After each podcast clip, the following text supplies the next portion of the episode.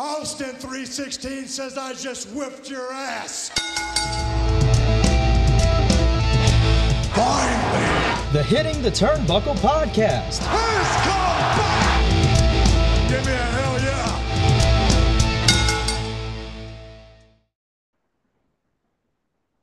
Welcome to the Hitting the Turnbuckle podcast with me, your host, Dave Robinson. And this week we're talking about collision with my co host, Parker Hamlet, and Gary Joe from the Honor the Elite Facebook page. Guys, great to be talking to you again. And uh, Parker, you were actually at the show last night. Hey, man. I'm a collision guy. All right, it's collide or die around here, and uh, got my got my first ever floor seats uh, for an AEW event. I've been to Dynamite, and this was my first ever time attending Collision, their first time at the legendary Greensboro Coliseum. A lot of awesome history there. It was just overall a fantastic show, and you know, got a dream match in the main event, a, a personal dream match. But it's always good to talk to you guys about Collision on a Sunday because I, I, think Saturday night so far are, are proven to be the A show. But uh, Gary, how are you feeling, man? And you know, how, how did you like Collision? Well, it's Sunday, and you know what that means. We're going to give you the best entertainment every single Sunday from me, Dave, and Parker. Um, I figured I would steal a little pun there from Excalibur. Um, with that said, I am doing fantastic, fellas. What what a good good show again. Um, yeah, real real great show again this week. Sets up a lot for the yeah. coming weeks and the the two huge events that we've got in All In and All Out, the end of August and start of September. Um, but they started the show tonight with Shivani in the ring, uh, with Ricky Starks. Um, guys, what did you think of this? I'll go to you, Gary, first. So Starks has been uh, banned essentially from competing for 30 days. Um, but he's taken out his manager's license, so he'll continue to appear on the on the show. Uh, I think Ricky Starks has done great um, since the launch of Collision. He's really got himself over as a top star and a big deal. Um, but where do you think they're going with this ban? Is, is, he injured, or is there more to it than this, or is this all kayfabe? Ricky Starks, my man, you got to hear this podcast because we're going to give you some great stuff here. Um, I knew from the get go, whatever Ricky is in, either being a face, a heel, oh, I guess a manager now, um, he's gonna kill it. You know, uh, it just I think Collision was meant to be him um, for being on the show. You know, maybe he's right. Maybe this is the Ricky Stark show. You know, it's just that that promo, man. It just this guy is just light years ahead of him. Um, so I'm so happy for him. No injury, you know, I, I don't think it's that at all. Um, but one thing that I'm surprised that a lot of people's not talking about with this segment, um, because again, I like to pay attention to detail. I'm sure you do as well, fellas. Where Ricky said, "You guys want to bring a war? I'm going to bring it right to you." I think he's actually going to bring someone in. Um, and then not, like it, like who the hell is he gonna bring in? And, and, I was thinking about that. Like, okay, Ricky, okay, you got my attention, man. Like, who do you got? Um, so yeah, as soon as just, he said, as soon as he said he was he couldn't compete for thirty days, I I kind of thought, does that mean he won't be competing at All In? So I was a little bit disappointed. So yeah, I was mm. trying to digest that. Parker, what did uh, what did you make of of this first of all, I, I, thought that was a great segment in general. It was a great way to open the show. You know, live there, we could see the cold open on the screen. You know, the you know Saturday, Saturday, all that good stuff. And you know, Young Rock strolls out to the ring, and let me tell you, the, the charisma was on 110, my guy. I mean, he he he was staring hard in the camera. I mean, he was just exuding confidence and. Like, like, like Gary just said, I mean, he looked like a top star, and it makes you wonder if this really is a show. And I think honestly, legitimizing him in that program with Punk was, was absolutely instrumental in his growth and kind of establishing him as a guy in the main event scene. I don't think there's anything. I, I don't think there's any smoke w- with, with an injury there. I think more or less we're looking at a situation where they're just trying to build heat for him and just kind of give him a, a chance to exhibit a lot of his really good character work that we all know he's capable of. I mean, something I talk about a lot, guys, is his his little mini feud he had Winter is Coming with MJF. I mean, he if that didn't show you that he was capable of being a main eventer, I really don't mm. know what else you need to see at him. he's got it in the ring, he's got it on the mic, and I and, and you know you take away that he's going to bring somebody in from this Gary. I take away that he's not done with Punk. I mean, you know, we got All In coming up. It's looking like Samoa Joe versus Punk five is happening at Wembley Stadium. It would be mm-hmm. terrible for Ricky to be left off of the card, but you know, it's not that much of a punishment when you're pretty much having an entire show surrounded around you. But you you look at Collision and you look at a lot of these younger guys. You got Powerhouse Hobbs, who had a big presence on the show, finally reestablishing himself. You, you look at guys like Jay White, who's got his stable. So it looks like there's going to be a lot of competition amongst the young bucks. But I mean, really, that's been one of the best things about Collision so far, in my opinion, is just you've got all these other guys that honestly wouldn't be able to make those two hours on Wednesday nights that are now getting a showcase on a very carefully constructed two hours on Saturday nights that you could tell everything is done with intent, purpose, and you, you can honestly see that everyone is made out to be a superstar in almost every segment that they're in. So I, I, love what they're doing with Ricky. I'm excited. I hope Gary's right. I hope we see somebody coming into the company. And, and I'm going to say this right now before we record next Sunday. Don't be surprised if that guy is Powerhouse Hobbs because they're both looking pretty dapper out there uh, with, with their fashion. And they've been they've had allegiance in the past, and they're both heels. So I think those two forming back up definitely would, would, would be something that would help both of them out in the long run. Yeah, that, that sounds call me, really good, interesting idea. What were you going to say, Gary? Yeah, dude, call me crazy if they're going to just bring in another guy that they can debut. Why yeah. not? Oh, that'd be awesome. Alexander awesome. Hammerstone. Oh, I'd be so I, cool with that. I would love it. I mean, he is the longest reigning MLW world champion for a reason.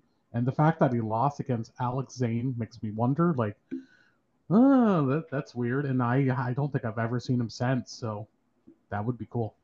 I know one thing: it's not going to be Jey Uso, so it's going to be a nice guessing game to see who it's going to be. Oh, come on! You're not Usi. Come on. No, I'm not feeling Usi today. Are you feeling Usi?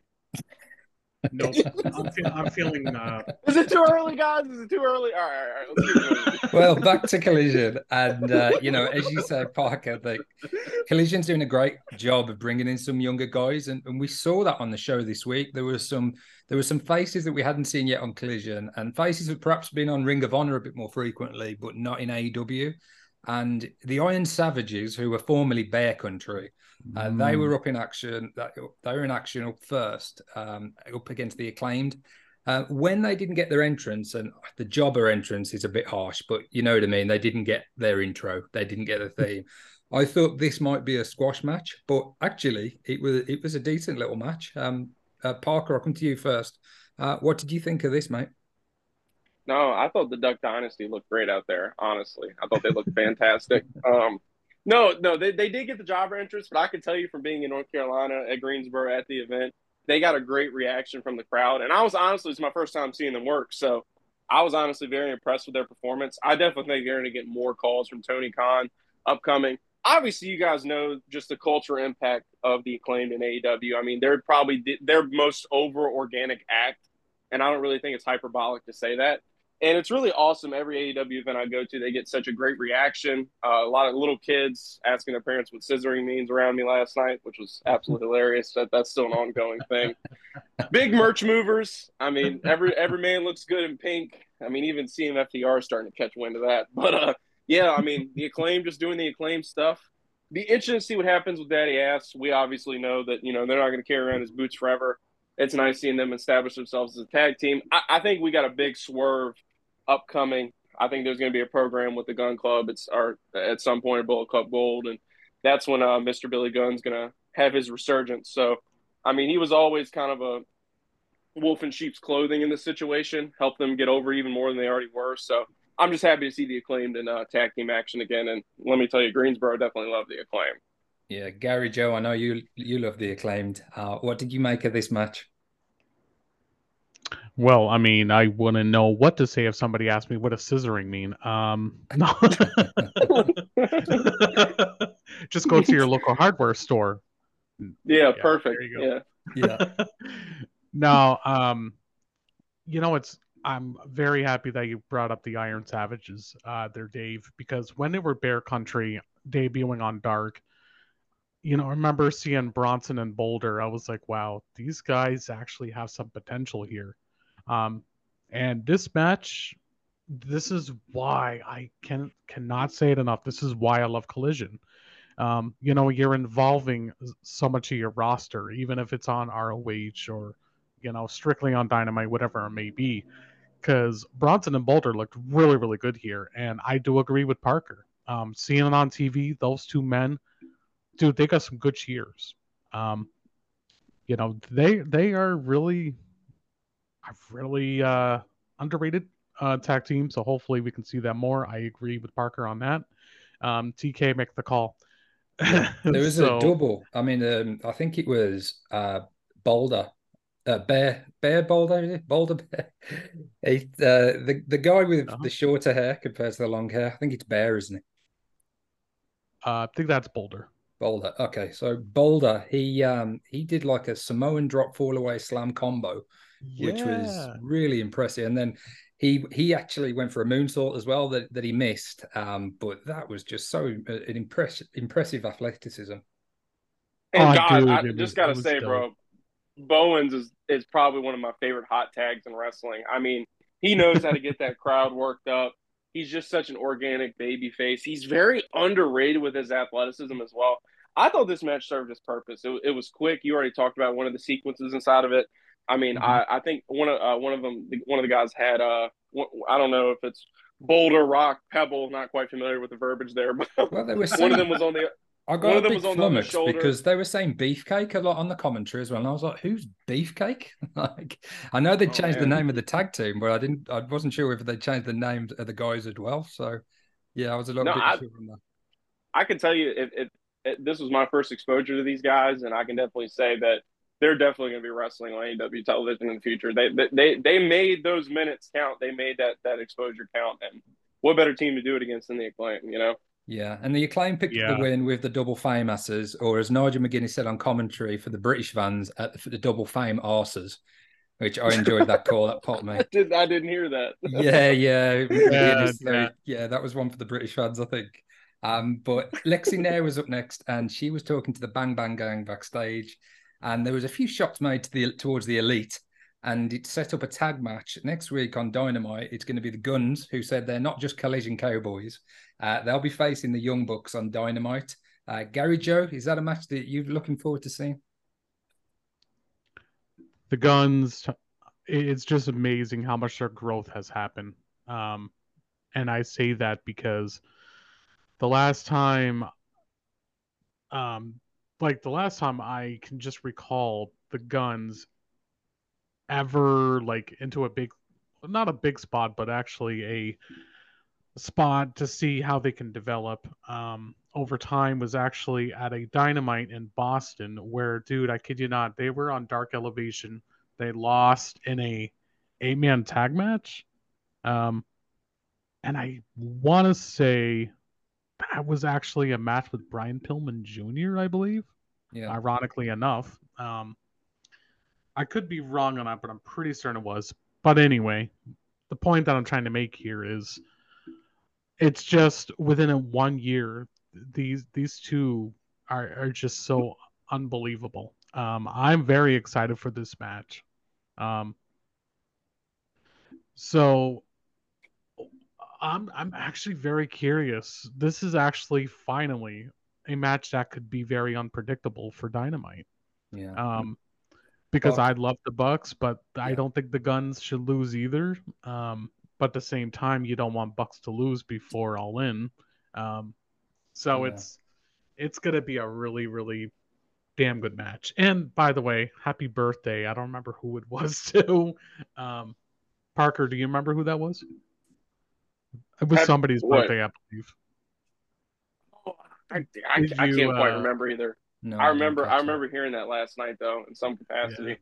Yeah. Um, it was, but no, was I mean, no, yeah, I'm I'm a lot like you, man. I'm I'm I'm very excited for this match, and to be honest with you, I don't think it's a situation where the Guns pick up the win. But as soon as they, you know, align with Bullet Club Gold, I mean, just being around a guy like Jay White, I mean, let's talk about just you know environment and you know iron sharpening iron. I think these two guys. I mean, we're we're all positive AEW fans here, but at the end of the day, let's be real. They're still relatively green. But like you said, Gary, I mean, just the the growth within the last calendar year.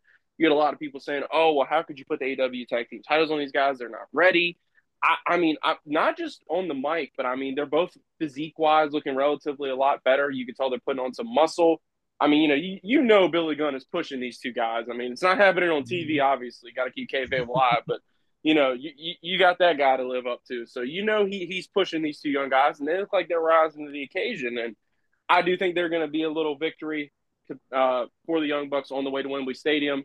If not, we'll see if FTR gets involved. FTR gotten some, you know, got some history there with Bullet Club Gold as well. I also killer line at the end by the Gun Club. Don't bring uh, super kicks to a gunfight. I loved that. I thought that was a nice little moment. That popped the Greensboro crowd mm-hmm. hard. I don't know if that came over on the on the broadcast, but I mean the Bang Bang Gang, man. Honestly, I've I've said this on a couple episodes of, of our collision review.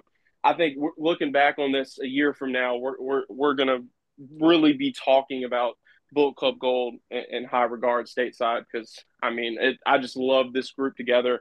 Juice is finding his own. Jay White is the catalyst of pro wrestling. So it's all pretty self-explanatory, but these two are just a great addition to, to that to that faction.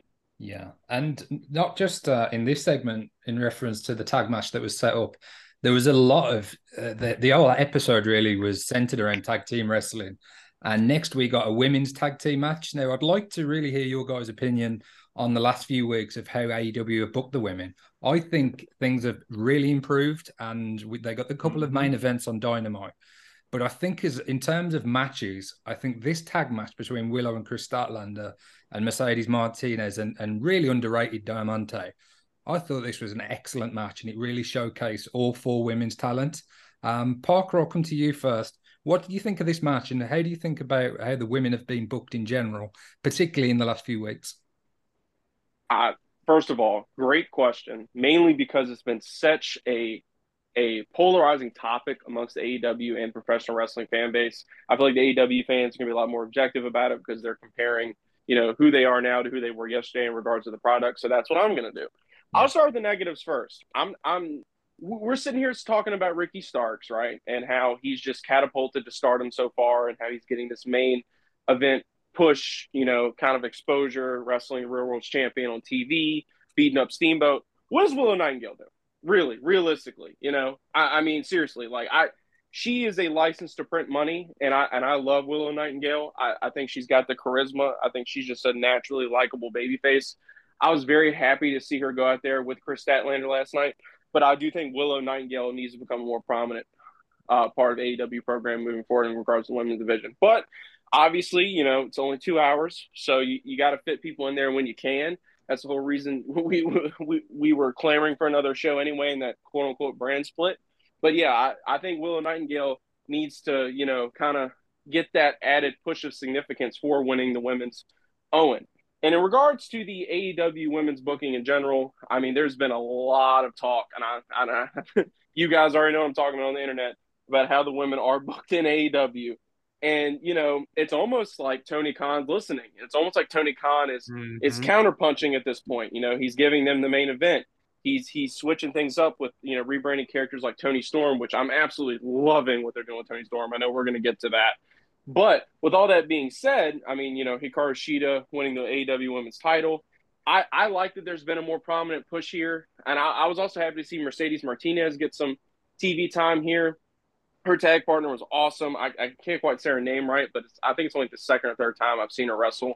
So, uh, but I was very impressed with her as well. I thought this was a fun little match. It served its purpose, and you know, I, I thought you know the, the the heels going over here was the right move, mainly because you know if not, it's just another throwaway TV match where the two powerful baby faces get the win and nobody talks about it. But instead, you have the heels go over, and you know this thing kind of drags a little bit more. Kris Statlander has been absolutely sensational.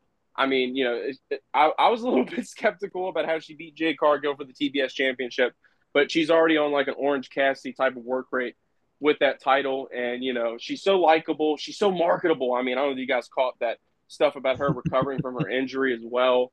I mean, she's just, I, I mean, she's fantastic. You couldn't have picked a better person to, to take over for Jade as Jade gets so much needed time off. But obviously, you know, things with the women's division are definitely rocky, but you can tell Tony Khan is trying within the last couple of weeks, and uh, I thought they made their money count, or excuse me, they made the most of their minutes in this situation with this segment on, on Collision. I thought it was a fun match. Yeah, I think there was a real good sequence as well, which started when um, Diamante actually got powerbombed by her own partner to the outside. yeah. That, oh my god, it looked a bit close. Yeah, it looked a bit scary, yeah. but she just about got away with it. But after that, we had the uh, suplex on Willow. Then Willow hit a pounce on Martinez, and then Diamante hit the standing sliced bread. And Kris Statlander then hit a fisherman Buster Man spinboy driver for onto Diamante. Um, the the finish was a little bit overcomplicated for me. I've I've I've criticised that at times, not just in the women's division, but sometimes they overcomplicate finishes, which are great if they come off, but if they don't look right, which this one was a little bit off, then it, I, I feel kind of frustrated for the talent really. Um, but overall, I thought this was a really great match, a real good showing for Diamante. Uh, Gary Joe, uh, same question for you, really. Where, what do you think of this match, and where do you think that the women division is right now in AEW? Yeah, let's just get the uh, women's division discussion out of the way because, yeah. um, well, Dave, do you remember what I told you and Adam a couple weeks ago? Yeah, I told you a couple weeks ago when Tony listens to the uh, criticism, he turns it into volumes and he turns it into actions. Yeah, and again, Amen. he does, man. And this is what I love about TK is, you know, congratulations, by the way. AEW is officially a billionaire company. I don't know if anybody saw that. Um, so the reason why I'm bringing that up is, you know, you're getting all this money in the world, you know, for your company, but that doesn't justify the fact you're just gonna just insult your fan base. You know, that devotes your uh, their energy, their love for your company, everything. And you know, seeing Shida win the women's title, awesome. She made evented again this week, awesome. Um, and just the whole thing with this tag match was another great example. Is um, I don't think the finish was actually clunky. I thought the finish was actually really, really perfect. Um, just because it's again, it's continu- it's continuing that storyline progression with Mercedes Martinez and Kris Statlander. And, and, I love that. You know, it's continuing that trend. And Diamante, she's in a good position now. Um, you know, it's just it's so damn cool to see. Um, Parker, you're gonna call me very, very uh, interesting with this theory. What I think is gonna happen with all this. Okay, I got to thinking and I thank Ian Riccoboni for this. Man, I'm gonna miss him on commentary every Saturday. Um, it's making me believe that there's actually going to be a trio um, that's going to be starting up with Martinez and Diamante, and I firmly believe we're going to see somebody make her redemption for whatever it may be and I think she's going to be gunning for Kris Statlander's title, and that is actually going to be Thunder Rosa. Um, Ooh, you know, oh, Thunder man. Rosa, Martinez, and Diamante. That's dangerous. Like, exactly, man. An all Mexican woman trio, like, would be so so cool. Um, I yeah. I would love to see that. Um, especially when you want to bring Rosa back into the mix. Um, it's just it's a very interesting theory that I have. But oh, I'm man. with you, man. When Statlander won the title from Jade Cargill, I mean, yeah, okay, I'm a Statlander mark. I love her so. Um, but at the same time, she's been really proven it time and time again. But she has yet to face one of the very best in this division.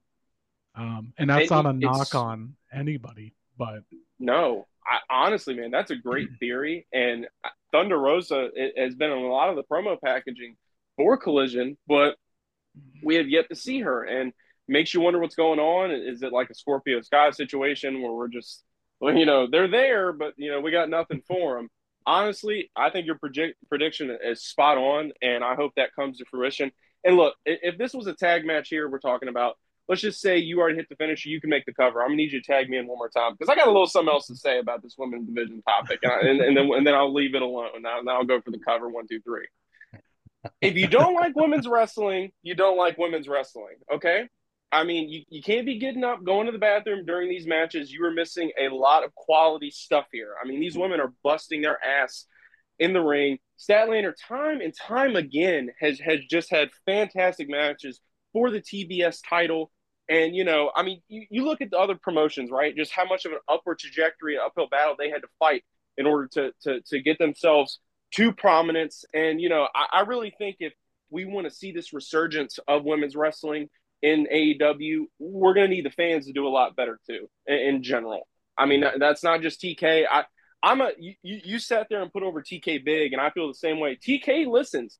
TK takes it all in consideration. You want a moving graphic? Guess what? TK is going to give you a moving graphic, okay, for the pay per view. Yeah. I mean, he's going to listen to you. He's going to listen to the fans. But here's the thing: these these these performers still got to get in the ring, and they still got to make a name for themselves. But as mm-hmm. fans, we need to take we need to stop stigmatizing women's wrestling. We need to, to, to put it just as much on a pedestal as much as we do with the men, because half of these women are working better than half the men. And, and, and I don't even think that's a hot take. That's just a fact.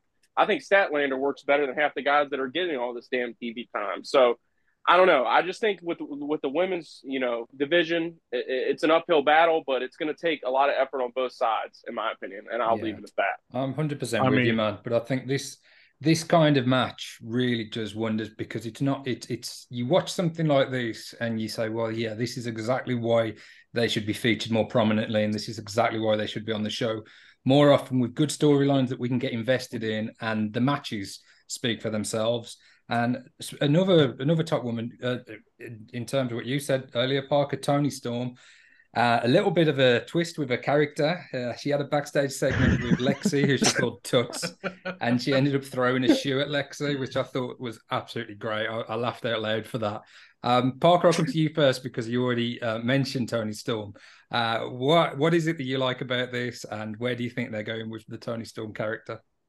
First of all, what is there to not like about this? I mean, really, let's be honest with ourselves here. I mean, you know, we had Saraya come in and they do the whole outcast shtick hasn't really stuck its landing yet. And I hate to say it, but just based off what I'm seeing, it doesn't seem like there really was a long term plan with that. So it seems like Toni Storm has kind of caught wind. I don't know who got in her ear, whether or not this was a, a, a self made kind of thing yeah. in regards to you know her t- changing her gimmick. But if this is her gimmick moving forward, I mean, I'm completely fine with disbanding the Outcast in every capacity because this former Hollywood Marilyn Monroe disgruntled actor stick is absolutely hilarious, and she just drives it home with the accent. The throwing the shoe popped me so hard, man. I mean, it was it was absolutely hilarious.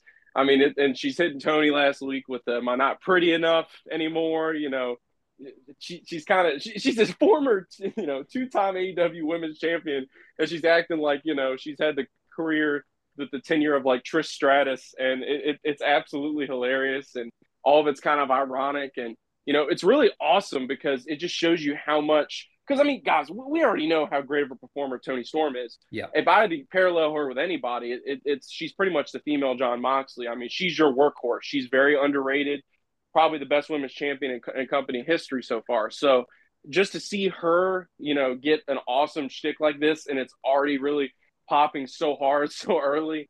I, I, just love to see it, and I, am really excited to see what comes with Toni Storm with this. But Gary, I, I want to know what you think of it, man. Obviously, you know you got some awesome stuff going on on the league with the women's stuff, and you know mm-hmm. if you're anything like me, you love really seeing you know the women performers on AEW finding their groove and, and getting really you know awesome gimmicks like this. Yeah, dude, I really do. Um, actually, I was gonna create a meme last night for Toni Storm be like, does anybody notice AEW has Cruella Cruella de Vil signed? Like, interesting. That's actually a perfect comparison.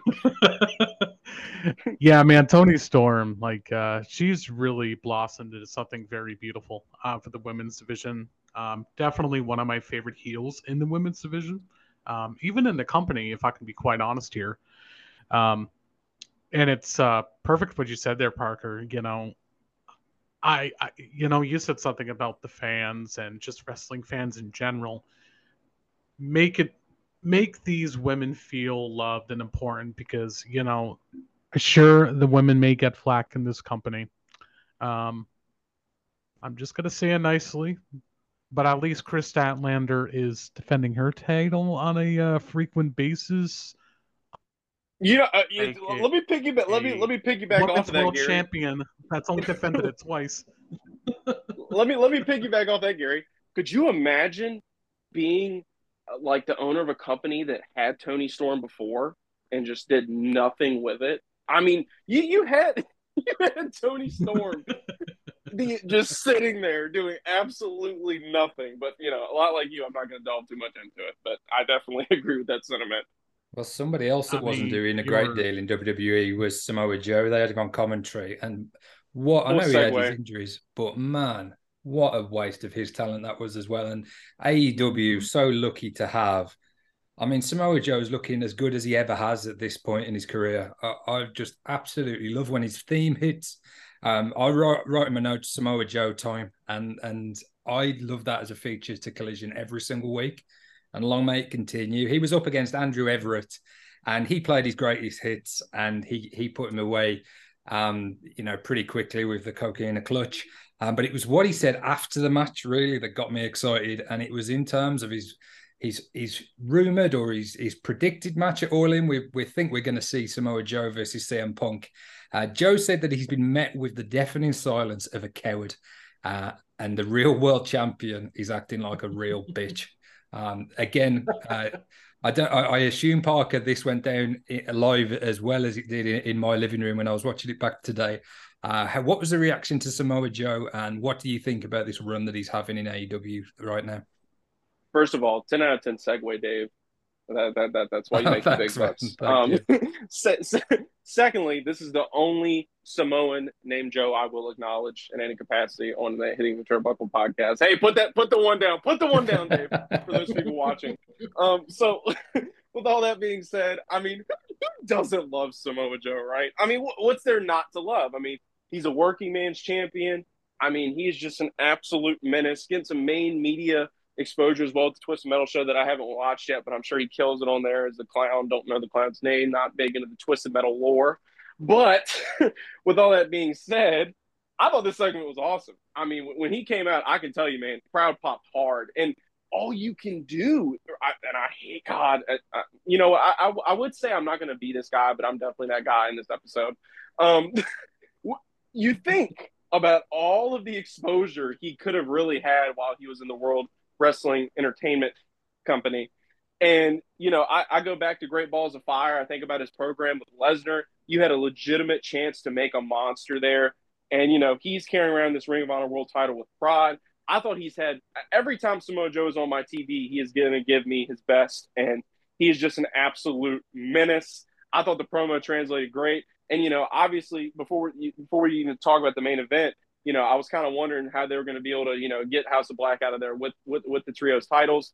Obviously, the vision became a lot more clear after Joe's promo. It's awesome, like you said. I thought greatest hits was really well put. See him go out there, kick somebody's ass, and uh, call out Punk. That's going to be a great match at Wembley. Give these give these two guys thirty minutes to kill each other.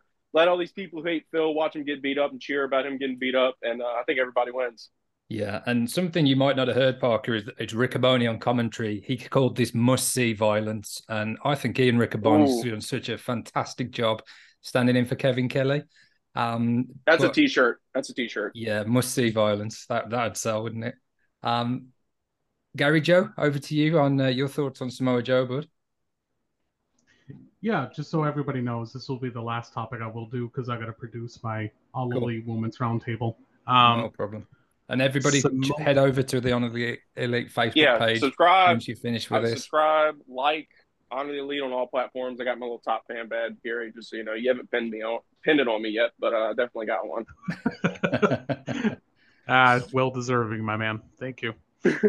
um, with that said, yeah, Samoa Joe, man, like it just it just blows my mind how good this guy is every single time. Like uh, it just it just shows that Joe is really one of the best pieces um, to AEW because man, when he gets on the mic, I'm gonna sound like a wrestling nerd here, but it's legit. Um, when he was talking last week, I legit had chills.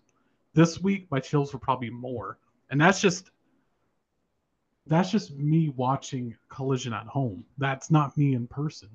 You know, that's why I love Joe is he gets a storyline if this is what's going to be, which It feels like it is um, with him and Punk. It just he really reels you in for that friggin' interest for that match. Um, I think it's no brainer after, which I'm gonna say my little um, things here before I hop off. So because I won't be a part of that discussion for the main event. How like whoever produces this show is a very very really really well camera crew. Um because i did not even see joe coming at all. Um the way he choked out punk was just it was just the cherry on top of the freaking ice cream. Like it was just so damn cool. Um i'm excited that most likely this is going to be a match on all in. Um the, the the only thing that i'm curious to see is are are we gonna see the legendary ROHs, like ROH originals, into some great things. I really think so. I'm very excited for it. Um, yeah, Joe did his purpose yet again this week. So, um, awesome. but yeah, that, definitely really good stuff. And awesome. Well, good luck with your roundtable yeah. show, Gary. I'll definitely be checking that out later on this evening. And uh, see we'll, you Sunday. We'll see catch up with you next Sunday.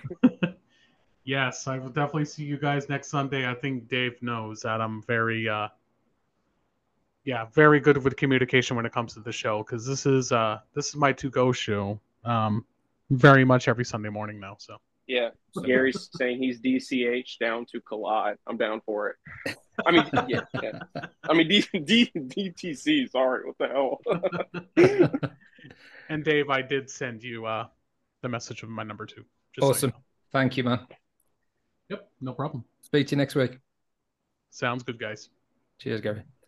So, uh, following uh, following that, we had the father of the year. Uh, they were calling him on commentary. Handsome, debonair, and in incredible shape is what McGuinness said. To which Riccaboni replied, "Thanks for the compliments, Nigel." Which again, I, I laughed so many times during the show, and not just from the the wrestlers were saying, but from the commentary as well. Um, but up next, Christian promo, basically um, discussing Darby Allin. Um, he was interrupted by Arn Anderson, which set up a match of Brock Anderson against Luchasaurus for the TNT title. Parker, how did this go down live, and uh, what were your thoughts on the match? Man, I tell you, I you can tell that Christian Cage came to AEW with a purpose to elevate absolutely everybody around him and you know, he's kind of always been one of those guys who's lived in the shadow of his counterpart. We all know who that is.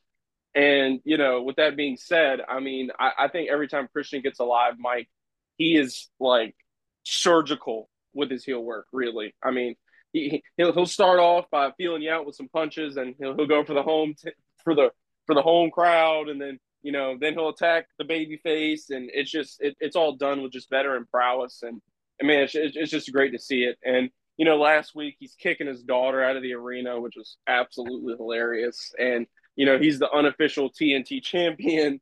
Luchasaurus following him around looking like a million bucks, at least physically. And, you know, be interesting to see where that story goes. And obviously, you know, hometown hero Arn Anderson comes out for the first time in quite some time. Doesn't pull out his Glock, but he pulls out his good old boy, BA, Brock, Brock Anderson. He pulls out his Brock. Yeah, yeah. He pulls out his that is Brock. they have a, you know, obviously Christian runs both of the Andersons down and says he's not normally an open challenge guy nowadays, but he'll he'll take on BA, and by he he means Luchasaurus will. Nice little fun, quick match with a couple commercial breaks in between. It's a nice, you know, little grapple wrestling. And you know, I, I think this match served its purpose. You know, I mean, you, you're getting reps for this duo getting them some well deserved heat. Uh, obviously, Luchasaurus picks up the win here. We all know Brock Anderson is, you know, probably not the most successful uh, disciple of uh, Arn Anderson. And, uh, you know, still kind of fighting to get time on AEW television, but was nice to see him make a little appearance here.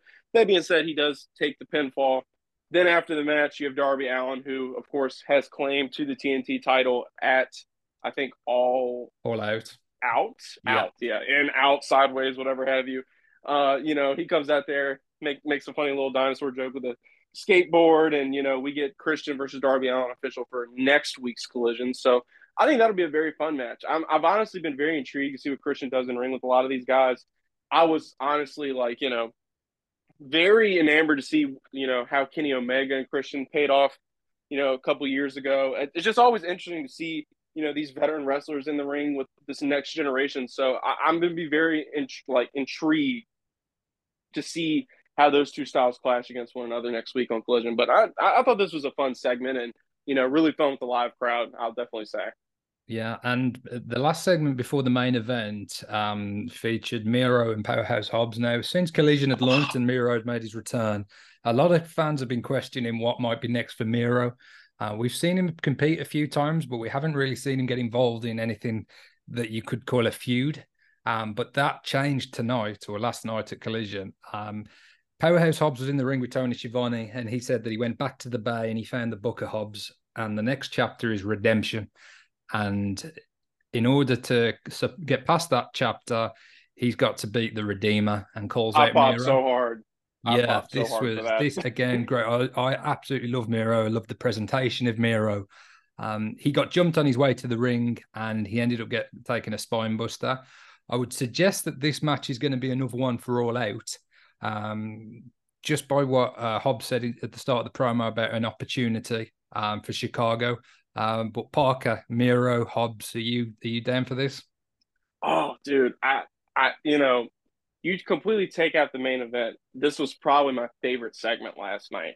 Yeah. Mainly because, you know, I've talked about it countless times on the show. Paris Hobbs is one of the people that came out and, and was very vocal in support for CM Punk during and after the whole brawl out debacle, talking about Punk's leadership backstage, about yeah. how Punk believes in him. And obviously, you know, when one Bill Phil's show strolls into town and, and Hobbs is on the program, he's going to get a pretty prominent feature. Well, early on, you know, we got some Hobbs, but, you know, he was still affiliated with QT Marshall, the QTV stuff. And, you know, that, that it was very discouraging. It almost looked like we were going to get a hard reset because he's done some walking away fr- from the group, from Aaron yeah. Solo and them. And to see him come out looking like a million bucks with the Book of Hobbs, talking about going back to the Bay and getting that, you know, kind of reboot on his character to kind of go back to the things that we were kind of striving in the right direction with. It, it, it revitalized me on him and it made me high on him again. And yeah. then I, I, I just loved the sequence of, of, of this segment about how, you know, he said, okay, well, this next chapter is called redemption. And the only way I can get that, obviously, is if I call it the Redeemer. Man, we all want just, we all want the best for both of these guys. And if that means them killing each other on pay per view, then so be it. Two big guys just absolutely killing each other. I mean, that's what professional wrestling is all about, baby. So I'm all for it. And, you know, I, I loved how he looked over. I, wasn't Tony, it was Schiavone in the ring. He said, get the hell out of the ring, Tony. Like, something's about to go down and I don't want you anywhere near it. And yeah.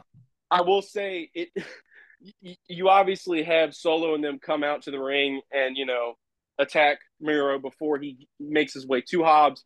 But from a psychology standpoint, that just makes and builds up more anticipation for their inevitable clash. So I think this is a program that can help out both gentlemen no matter the outcome. So I'm very excited about this. And honestly, this is what Collision's for. Yeah. And speaking of excitement, I've been excited all week to see the House of Black take on CMFTR. Trios titles on the line. Uh, these six guys, some of the top stars in wrestling right now, certainly some of the top guys on Collision. Uh, this match, I just thought it was absolutely awesome. I'm really jealous that you got to see uh, live. I'd have loved to have been there to see this this dream match. Really, um, it is. Parker, how did you see this main event play out, and uh, what were your thoughts on the outcome? So first of all, here's some context. Just gonna throw this in there as fast yep. as I can, and we're closing to the end of the show. Uh, when CM Punk walked out of re- when CM Punk walked out of professional wrestling, obviously I had to gravitate and find me a new favorite.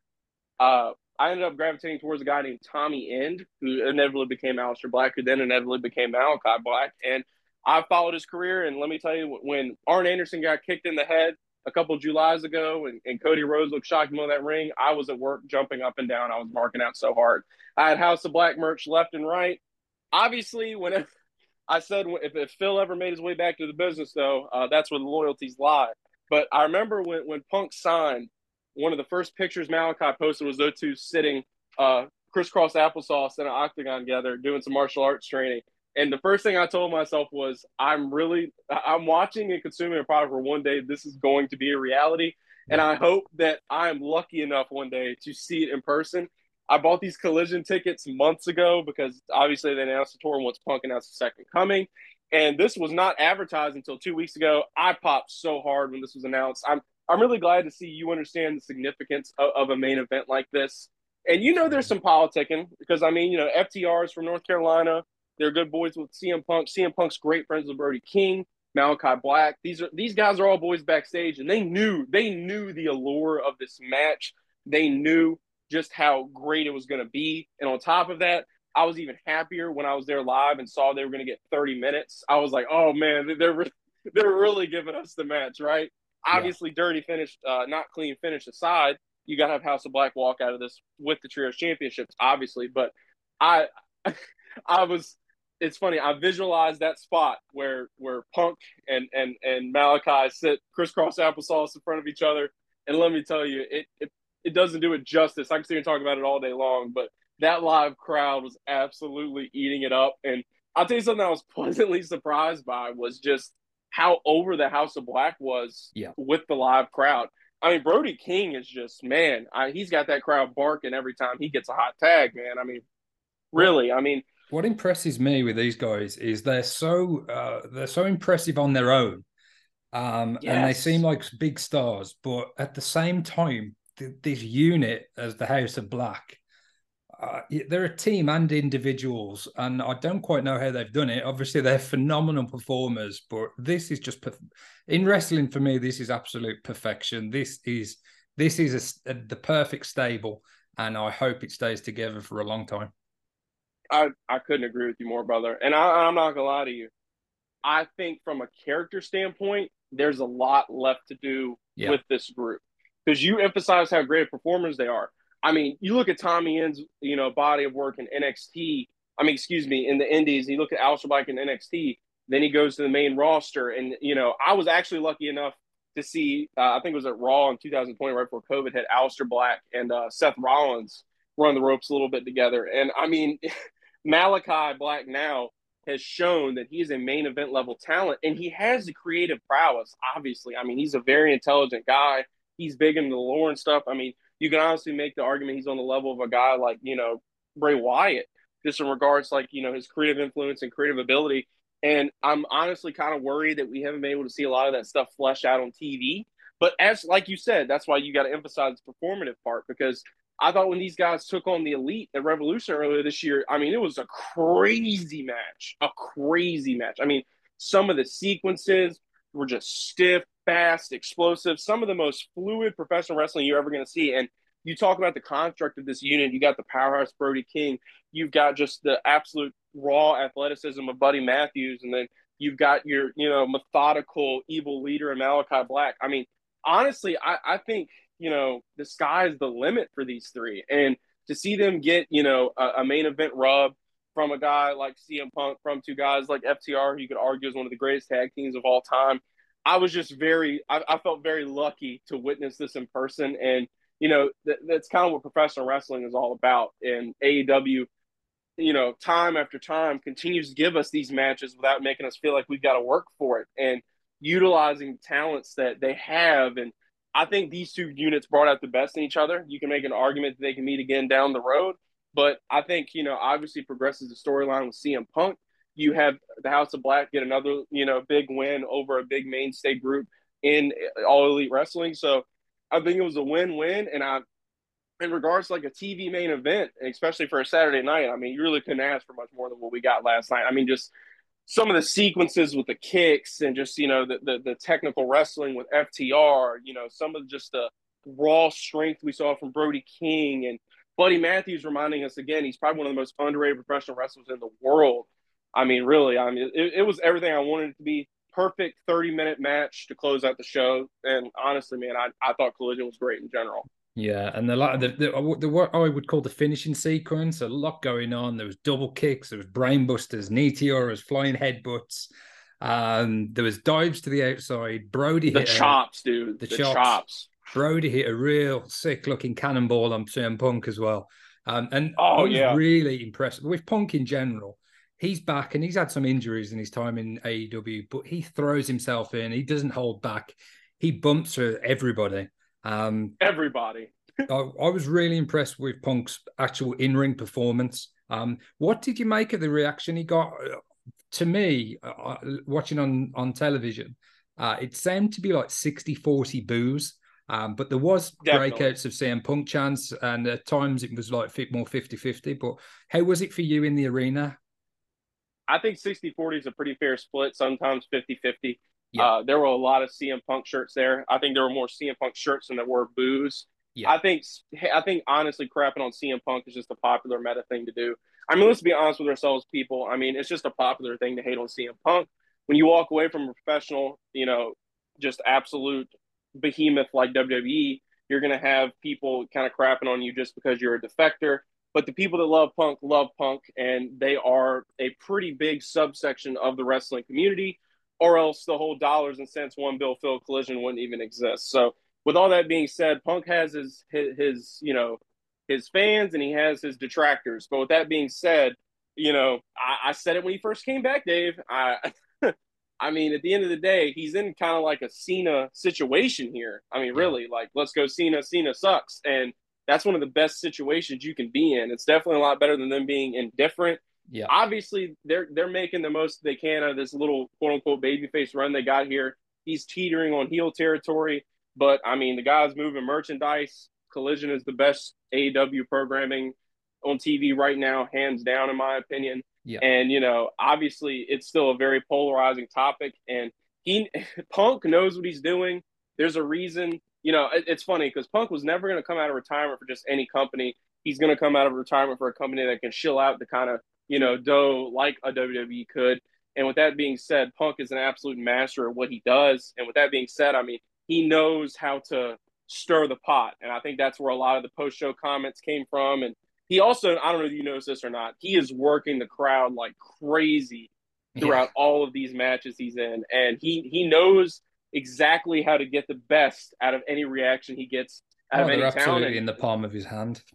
In the palm of his hand. And what people don't understand is that if, if you think that he's clawing for relevancy, I mean, he is literally the the the catalyst. I know Jay White is, you know, calls himself the catalyst, but Punk is quite literally the catalyst for this brand in AEW right now. And I just think if he is at the helm of it as well, I mean, it couldn't be any more construct well constructed. And you know, to me, he's just showing why he was my favorite growing up and still now. Yeah, and you touched on what the the post match, and, and we didn't catch that. So I'll ask what um what Punk actually said after the show closed. But uh, Samoa Joe came down during this. He pulled Punk over the guardrail, put him in the coquina clutch. Brody King hit um, a, more of a discus lariat, a spinning lariat on Dax. Oh man, yeah, which was awesome. And the House of Black. The cameras didn't pick it up, but so that was a bit frustrating in terms of the production. Um, but we did get replays for both Punk being taken out and the Lariat on Dax, uh, and obviously House of Black leave, and they're still the trios champions. But yeah, I haven't heard actually what was said after the show closed. Um, so Parker, could you shed a little bit of light on that? Yeah, a little bit of an HGTV exclusive here. I put it on Twitter last night and uh, got a little bit of traction on there from that. Uh, some people not knowing that Punk kind of went on this tangent after they went off air. You, me, and Gary kind of talked about it before the show. You know, is it still real? Is it real? Is it not real? Is you know, is it scripted? Was it not scripted? Well, everybody who's been keeping up with Collision knows that afterwards, FTR and Punk normally kind of walk around and send the home crowd home happy, a lot like MJF and Adam Cole have been doing. So, with that being said, there's obviously going to be a lot of cheap pops. You're going to be kind of catering to the to the home crowd. And with that being said, FTR is you know kind of you know in their home state, North Carolina, so they're going to stay out there, soak it in, talk about their history. Dax was out there kind of talking about how, you know, how long he's been professional wrestling and, you know, if some fat bald guy with a mustache can be in the greatest tag team of all time, then you can do whatever you want. Up to that point, it was very inspirational, motivational stuff. Punk snags the mic, looks around, and says, "Oh, well, I hear that they." It, it, it, honestly kind of felt like brawl out because you know it was almost like completely unprovoked. like yeah. there was nothing, there was nothing segueing to this whatsoever. So it was so sudden and he looks around. he says, "Yeah." He's like, you know, oh, some of you guys are cheering me. Some of you guys are booing me. One of you's got a CM Skunk sign. I'll absolutely love that. He says, I also hear that we're in Hangman County.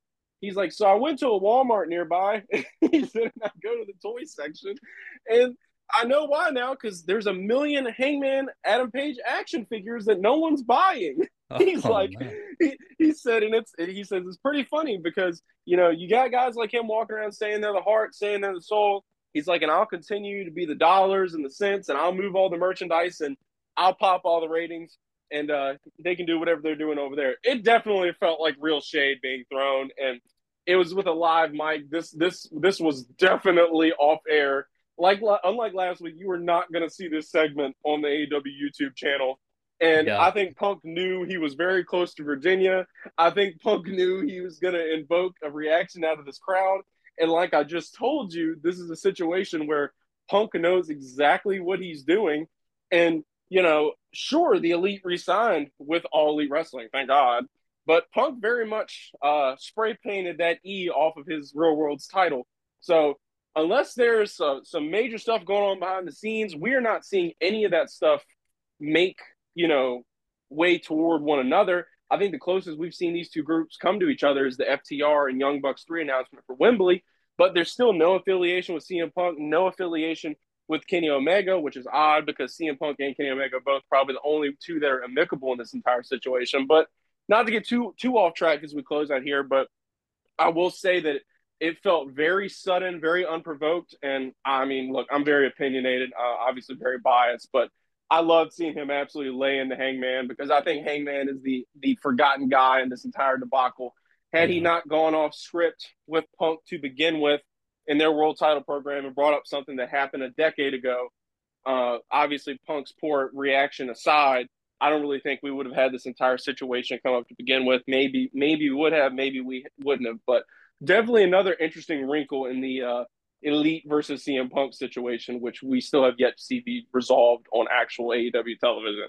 Absolutely, and it brings Hangman into the the question for All In and All Out. I mean, I know we should be finding out what Kenny Omega is doing at All In on Dynamite. He's going to sit down with Jr. But yeah, it's got to be Takeshita, right? It's got to be yeah, Takeshita. Yeah, um, but the Hangman, as you say, he does seem to be the forgotten man. But a Punk, a Punk Hangman match down the line, that would oh, be absolutely awesome. What was Killer. Just just finally, Park, before we finish off, what was the reaction to what Punk was saying? Where was the laughter? Was the booing? Was the cheering? Or was it was it a mixed bag? Oh, it was it was it was concrete booing. I mean, you had your your mainstay Punk fans cheering in there. I, I say that was more like a, a 80-20 booze, yeah. mainly because I Punk knew what he was doing, and then you had Dax kind of take the mic from him, not like you know, hey, shut the hell up, but just like, oh, we got a little bit of a heel turn here, huh? Uh, and then you know they kind of just try to chime in with some comedic relief. I can tell you firsthand, you know, it's a difference between watching a, a, a video on the internet and actually being there. I was really reading the room and just kind of the flow of the, uh, of their little, you know, tangent after. And it definitely felt like he was like, all right, you guys can talk about, you know, North Carolina. I'm going to get my shit in now just because we're, we're, we're close to his hometown. And there's yeah. definitely still some beef there between Hangman and Punk because, I mean, I don't know about you, but I, I've gone back and watched a lot of those segments and I've read a lot of stuff. And you know, Hangman may be acting like a good guy and all this, dude, but at the end of the day, I mean, he really did stir the damn pot. So, I, I those two are really the ones I think are going to have a hard time coming to any type of, you know, peace in the future. But you know, hey, we could just be getting worked here, brother. But I'll tell you what, after what I saw last night, I doubt it. Yeah, oh, that's fascinating, and I'm absolutely pumped. Can't wait for Dynamite. Can't wait for Collision next week. We've got some matches announced, and we should be hearing some more all in and all out announcements. Parker, thanks so much for your time this week. It's been great reviewing Collision with you, and uh, I'll look forward to catching time. up with you next week. Hey man, thanks for your time. Hey, hey HEDB listeners, uh, just so you know, you know, obviously me and Dave are doing the best we can here. We love talking about Collision, AEW TV. Uh, that's mainly probably going to be my point of focus moving forward. I mean, you know, they say find what you love, consume it, talk about it, love it, enjoy it with community. So I'm going to be mainly an AEW guy moving forward. I look forward to talking about Collision, Dynamite if I can, but you know, obviously I've got a very hectic schedule. I got other shows and stuff that I got upcoming. But as always, Dave, I mean, if I'm free on a Sunday and and uh, Mr. Gary Joe is as well when he's not honoring the elite over there, it's always a blast talking to you with you three. I feel like it, it almost feels like the collision commentary team. It just flows so well, and it's always such a blast. So yeah, until next week. We've got a great trio, man. Uh, yeah, thanks again, dude. And uh, everyone, buckle down, stay safe.